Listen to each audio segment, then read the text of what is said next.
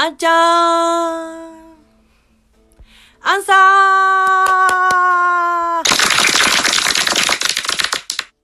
はい、今週もやっていきましょう。あんちゃんアンサーでございます。えー、本日のテーマはですね、桜を見ながら食べたいものでございます。これですね、なんでその質問にしたん？みたいな って、周りから言われたんですけど、え、ダメですか？この質問。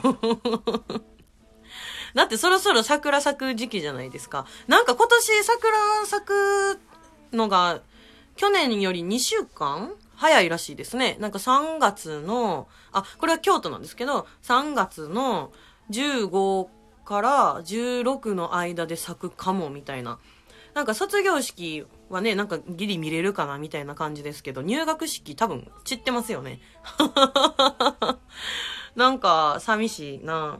しかもね、最近コロナ流行ってるから、なんか桜を見るにしてもお花見できるんかなとか、ちょっと思いますよね。なんか不安な感じですけど。でも一乗寺、ちょっと偏見あるかもしれないですけど、私が見た感じ、一乗寺誰もマスクつけてないですけどね。あの、マスクが売り切れすぎてみんな持ってへんっていうのもあるかもしれないんですけど、で、あ、ちょっとアンチャンさん関係ないんですけど、ちょっとあの、この間かりんさんで、あの、お客さんで来てはったおばあちゃんと話してたんですよ。でなんかマスクをつける意味をみんな考えた方がいいって話をしてて、え、ちょっと私も聞きたいと思って。で、あれ、マスクつけるのは、つけてても、その外の菌は逃れられないんですって。で、特にコロナウイルスとかは、目から入る可能性もあるみたいなのもあって、あ、でも、噂かもしれないんで、本当かどうかわかんないですよ。ただそういう話があるので、マスクをしてても感染する思ったらするんや、みたいな。ただ、自分が咳してたりとか、なんか咳のエチケットとしてマスクをつけるもんやから、みんながみんな備えつける必要ないって、みたいな話聞いて、おー、なるほど、確かにって思いました。なので、あの、皆さんマスク爆買いするんじゃなくって、あの、咳出た時にエチケットとしてつけるのがいいそうです。はい。って聞きました。私はそれを信じます。で、えっと、街中とかね、行かないようにしましょう。それで 多分大丈夫ですよ。で、それを信じて、えっと、桜を見る時期ぐらいにはコロナも収まってくれたらなと思うあんちゃんでございます。では、質問いってみましょう。今回ね、ちょっと質問の数が少ないので、長く長く 話そうと思います。はーい。お一人目、ラジオネーム、えー、かりんのロッキーさんです。ありがとうございます。いつもいっぱい答えていただいて。えー、桜を見ながら食べたいものは、花粉症に効くヨーグルトだそうです。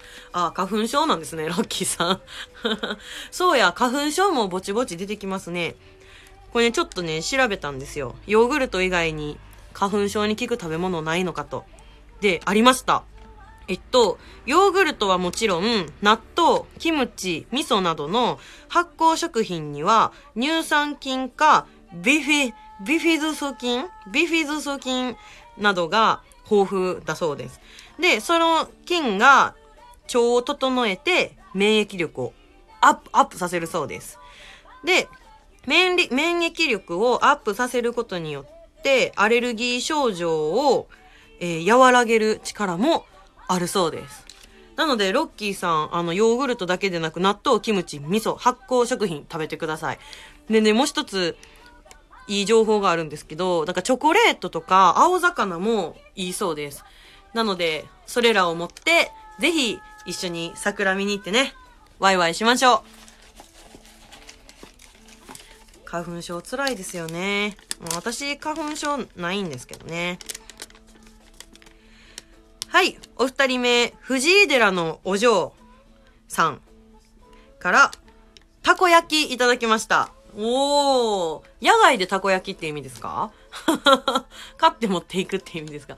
えー、野外でたこ焼きがいいな。めっちゃ楽しそう。なんかね、その、一乗寺の近くにある、えー、高野川高野川でいいかな？まあ、いわゆる鴨川の、あの、沿いなんですけど、河川敷に、なんか、バーベキューする人とかいるんですよ。あれ、なんか、バーベキューやっていいんかな？あ、まあ、それは置いといて、なんか、いつもバーベキューやってる人とかもいて、なんかすっごい楽しそうなんですよね。しかも、その、川の両サイドでやるとかじゃなくって、その、流れてる川の真ん中に、ちょうどこう、あの、人が遊べるぐらいの空間があるんですよ。川が流れてない部分が。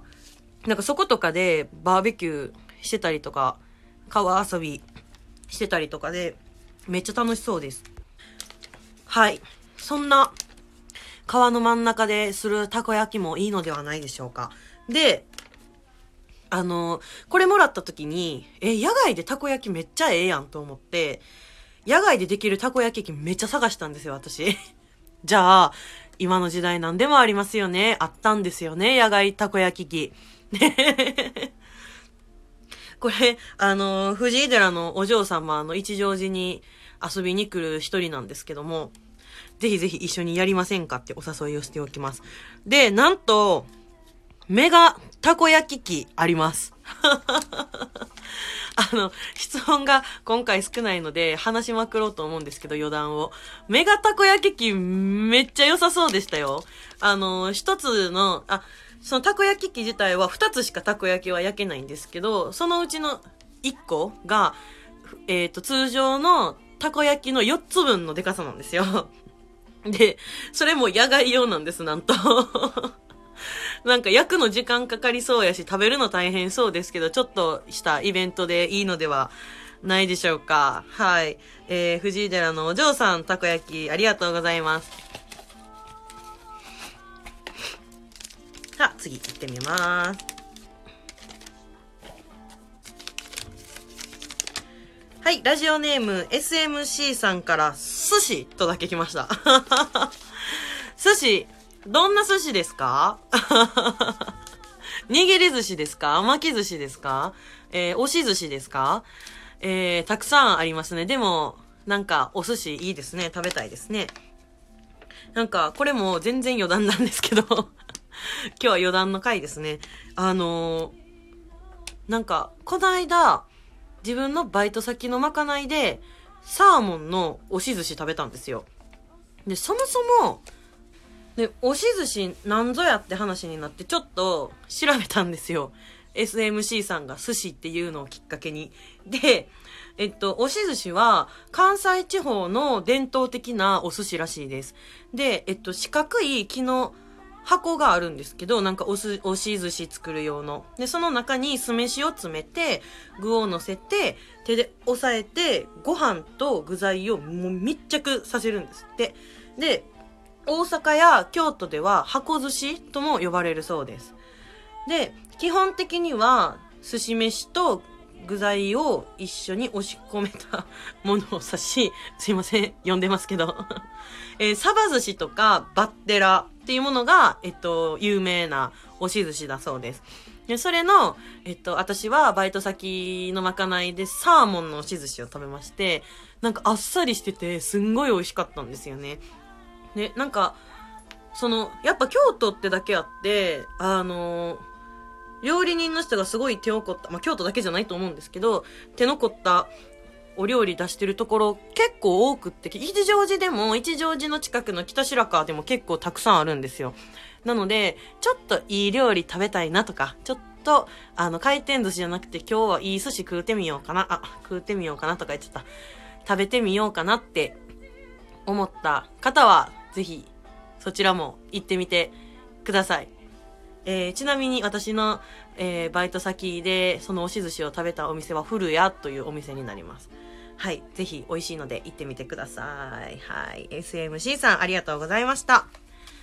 では、えー、っと、お時間もそろそろなので次に行ってみたいと思います。では、次、どうぞ。